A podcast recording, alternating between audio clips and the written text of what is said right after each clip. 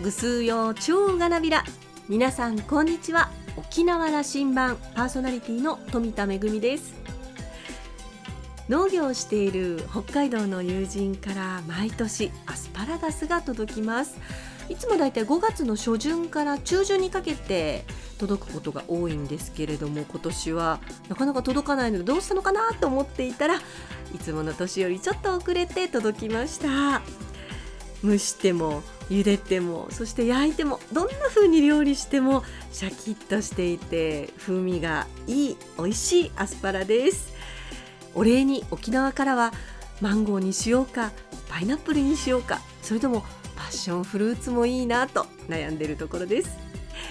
こうして離れていても北と南つながっていることがとても嬉しいです。さあ沖縄羅針盤今日も5時までお届けいたします。どうぞお付き合いください。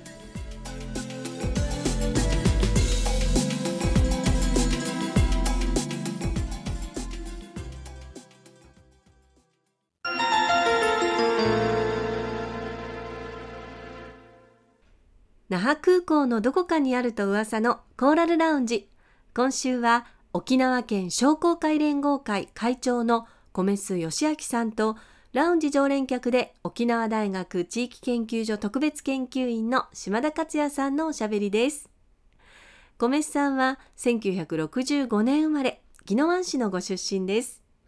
琉球大学卒業後、株式会社チャタンスポーツセンターに入社。2005年に代表取締役に就任しました。2013年からは茶谷町商工会の会長を務め、2018年に沖縄県商工会連合会会長に就任しました。経済界の若手リーダーとして、沖縄県の経済政策にも積極的に発言しています。昨年からのコロナ禍に直面する沖縄経済、そして商工会の役割などを議論しています。それではどうぞ。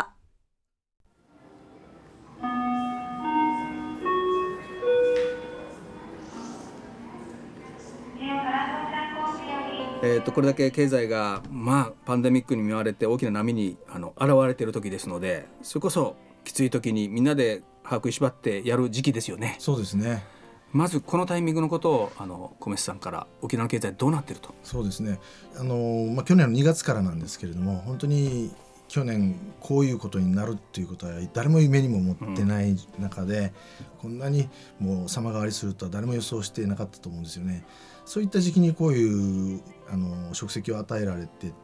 で、まあ、その中でですねやっぱりこの私は中小企業のやっぱ代表ですし中小企業の一員でもありますからあの自分の会社も本当大変な中でですね、えー、どうやったらこの中小企業が一社でもえー、生き残ることができるのか助け合うことができるのかっていうことを本当に考えてきた1年でもありましたね、うん。うん、沖縄県商工会連合会というのは県内にある商工会34商工会。をこう束ねる立場でのはい、あのその連合会になってるんですよね。はい。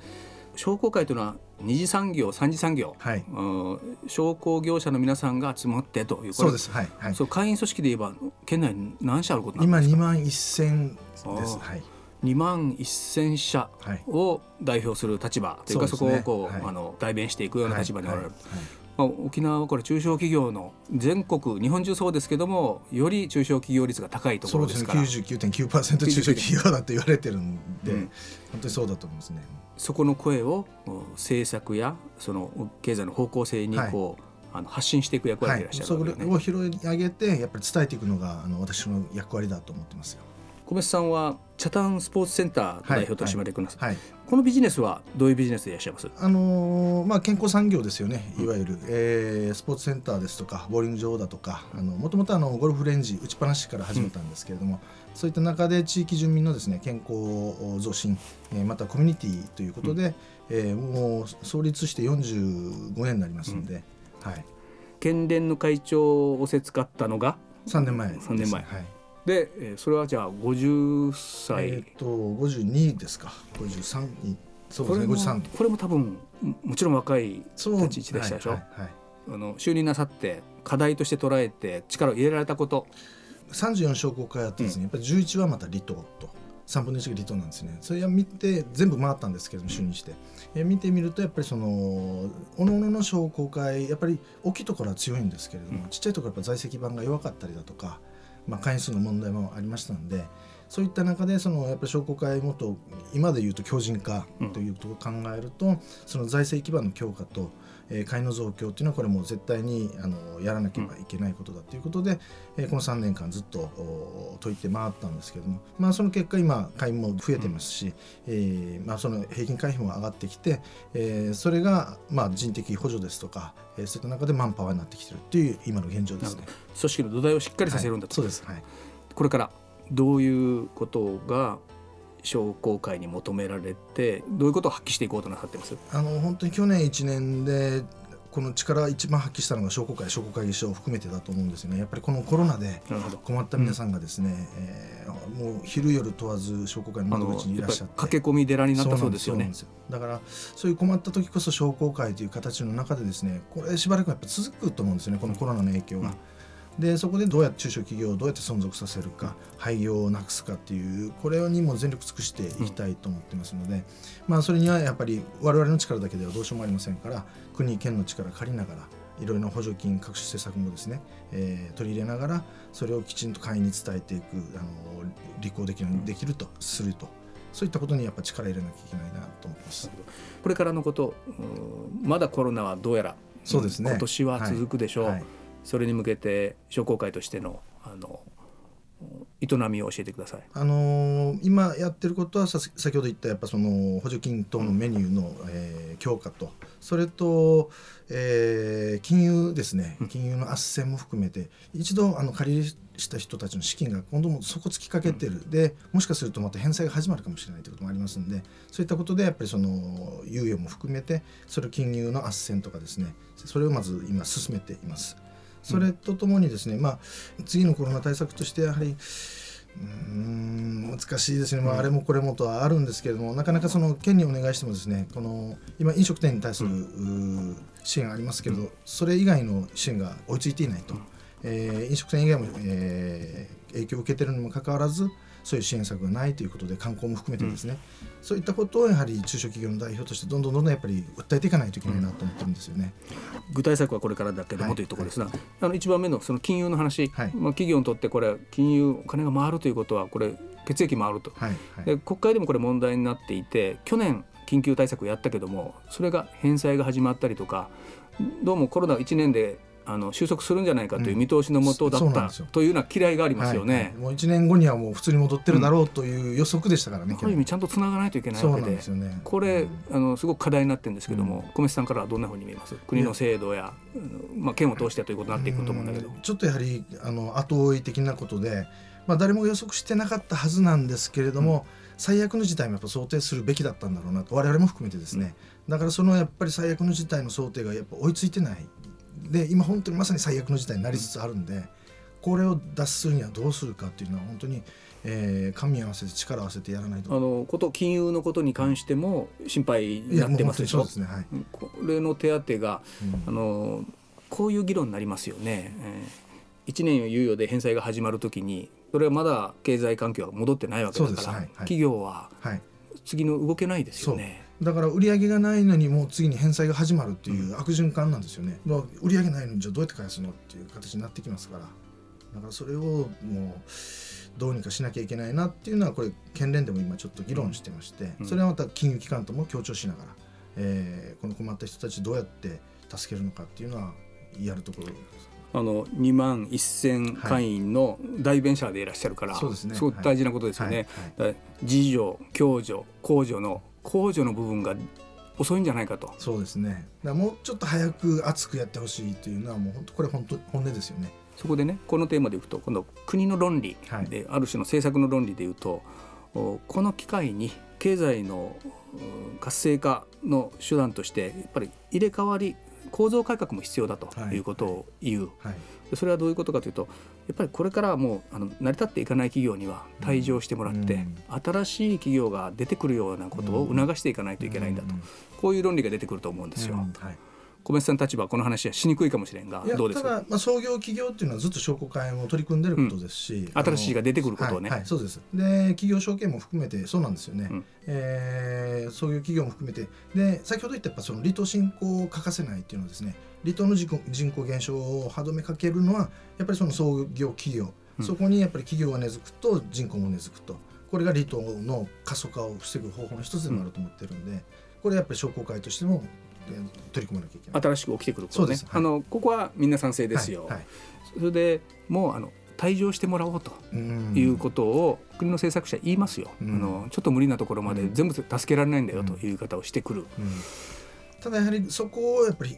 助けていくっておかしい。で育てていかないと全てが例えばですよ本土から入ってきて本土の資本で埋められていく、そうすると沖縄の企業はどんどんどんどん淘汰されていくと、そうするともう全部それこそもっとざる経済になってきますから。やっぱりもっともっと県内企業の中小企業を育てていく助けなきゃ、うん、えー、今後の沖縄の未来っていうのはもっと厳しくなるんじゃないかなと、まだまだサポートすべきところが多くあるんだということですね。あの2番目におっしゃっていたその新しい産業の政策のところを出していかないといけないとおっしゃったけどもそ、ねはい、そこのところは小林さんのお考えどんなことやっぱり、まあ、あの偏ったその沖縄の産業構造っていうのも前々から言われてる通り、うん、やはり7割から8割があの第三次産業という中でですね、うんうん、やっぱりその僕ら特産品の開発とかもよく手がけるんですけれども製造業をもっともっとやっぱり頑張っていきたいなということで支えることですね。えー、その中で特産品の開発ですとか、えー、例えば農業の、えー、農水と連携して、えー、この食事の面でもですね観光含めて、えー、特産品名産品となれるようにそういったこともやっぱり進めていきたいと思ってます。うん、あのこれもうこの5年6次産業という言葉で、はいはい、えー、それこそ1次産業から、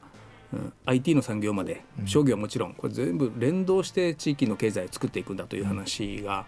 言われていたわけですけどもまだまだ足りないですな。すね、あのその考え方が、うん、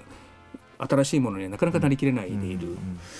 この辺あの我々の課題沖縄として次に行くためにはどんなことを考えられます？うん。本当に6次産業化って口にするのは簡単だけどじゃあどうすればいいのかっていうの我々自体もまだ、えー、うん、分かってないし当然その中小企業の皆さんも自分たちがどうしたらいいのかって分かってないと思いますのでこれはやっぱり産官学皆さんとやっぱり一緒になってですねこれがこういう形が6次産業化なんだそれがひいてはやっぱりこの沖縄の将来につながるということはどんどんどんどんやっぱり議論しなきゃいけないところだと思うんで。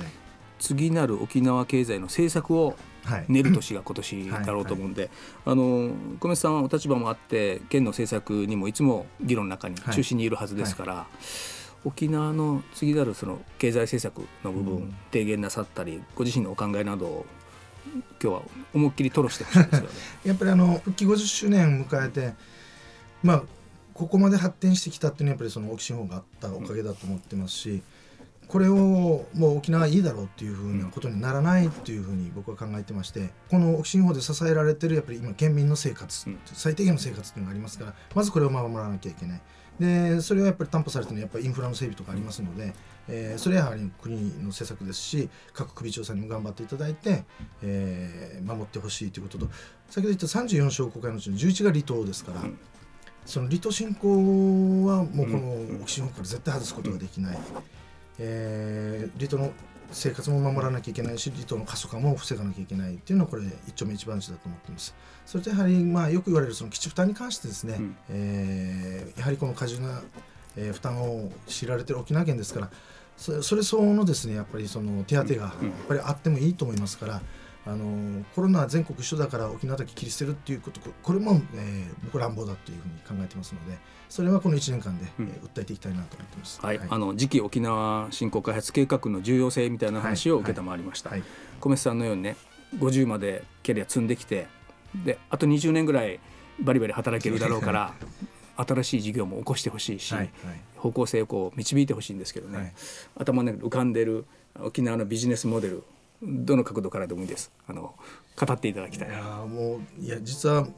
先ほど言った僕は健康産業だったの、うん、観光に行こうと思ってたところで、うん、このコロナ騒ぎなんですいやもうこういうふうになると思わなかった、ただ、えー、この観光立憲というのはこれ揺るぎないところですし、また必ず復活しますんで、えー、賛成です、はい、茶壇町というところにいるんで、あのー、次は僕はやっぱり観光だと思ってますから、うん、えー、このコロナが少し落ち着いたらまたちょっとそういうところにも進んでいきたいと思いますし、まあ、社業もあの広げていかなきゃいけないなっていう2代目としてですね、えー、思ってますので、えー、観光という軸ですよね。そうですね、はい、どういう観光ということが多分問われてくると思うんですよね。あのー高付加価値ですよね、うん、もうこれからは、うん、あの量ではなくて質への転換。これよく言われることなんですけどこれ観光だけじゃないと思うんですよ飲食店も含めてやっぱり高付加価値化、えー、していかないと生き残れない、えー、本土の低格化に対抗するには高付加価値で、えー、本当にこの自分たちのポジションを確立するっていうんですかね、うん、そのブランドを確立すると。自分たちのポジションねこれを一番そこですよね議論はね、うんうん、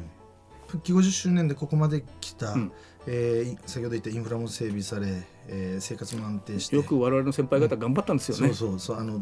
第二滑走路までできたと、じゃあ本当にこの先うちのアンチがどうするか、自立すること大事、じゃあその自立ために何をすればいいかっていうのはやっぱりこの私たち中小企業が経済発展の中心とならなきゃいけないと。そのための僕は商工会の役割だと思ってるので、うん、今後もこの役割は果たしていきたいと思ってますし自分の会社も発展させたいと、うん、それがやっぱりその沖縄の未来につながるんだろうというふうに思ってます。今のとにかく 生活水準が落ちないように、うん、まずこれが第一ですからこの県民の生活を守る中小企業を守るということが僕の役目だと思ってますので、えー、次の10年50年に向かってですねえー、この商工会の果たす役割をきちんとその会長として、えー、職責が果たせるように、えー、したいと思ってますしそのためにやはりこの自分のまず家業、うん、なりわいを成り立たせなきゃいけないので、えー、基盤だ。そうです、はい、あのそこを大事にしながら頑張っていきたいと思ってます。はい。復帰50年なんか元気よく迎えましょうね。そうですね。あの明るい未来子どもたちのためにも、うん、孫のためにもですね本当に明るい未来ができるようにですね今までのこの積み上げが無駄にならないように頑張っていきたいと思います、元気出して乗り切りたいと思います。そうですね。本当に。今日はありがとうございました。ありがとうございましたゴメス会長のお話の中で第6次産業というキーワードが出てきました。第一次産業の担い手自らがこう加工や、まあ、ブランド化を行ったりすることで付加価値を高めていく自分たちで流通とか販売を行うことでこう利益を向上させていくと、えー、中間コストの削減ということもありますし何よりこう自分たちで主導権を握れるということはとても大きいんじゃないかなと思いました。お話にもありましたように沖縄は中小企業が多くて99.9%は中小企業というお話もありましたけれども、えー、中小企業が沖縄経済の発展の鍵を握っていることは間違いありません。コロナ禍ではありますけれども、えー、生活を守るそして中小企業を守るという意味で商工会の役割は大きいなと思います島田さんはお話を終えてコロナ禍だからこそ地域の商工会の進化が問われています商工会の皆さんのますますの奮闘を期待したいというコメントでした今週のコーラルラウンジは沖縄県商工会連合会会長の米須義明さんとラウンジ常連客で沖縄大学地域研究所特別研究員の島田克也さんのおしゃべりでした。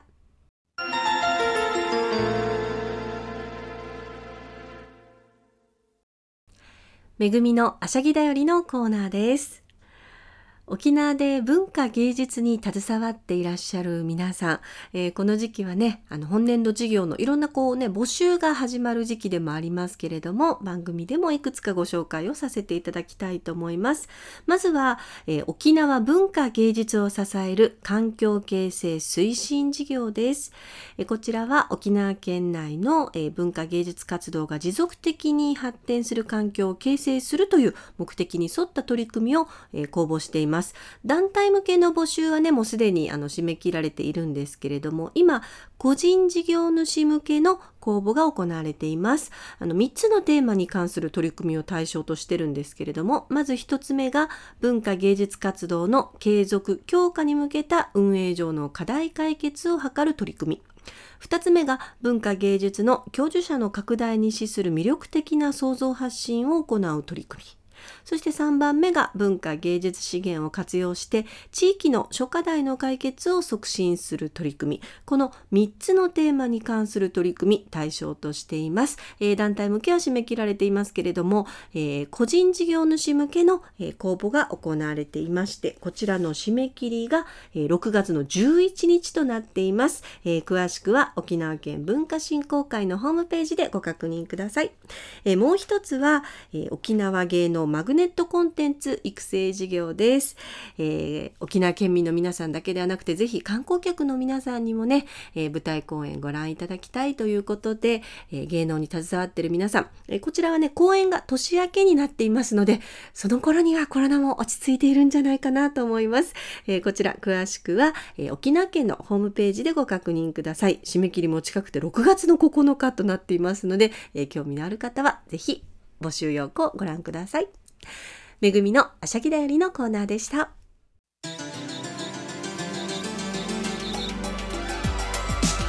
ラジオ沖縄ではラジコでの配信を行っています。スマートフォンやパソコンでのリアルタイム聴取のほか、1週間の振り返り聴取も可能です。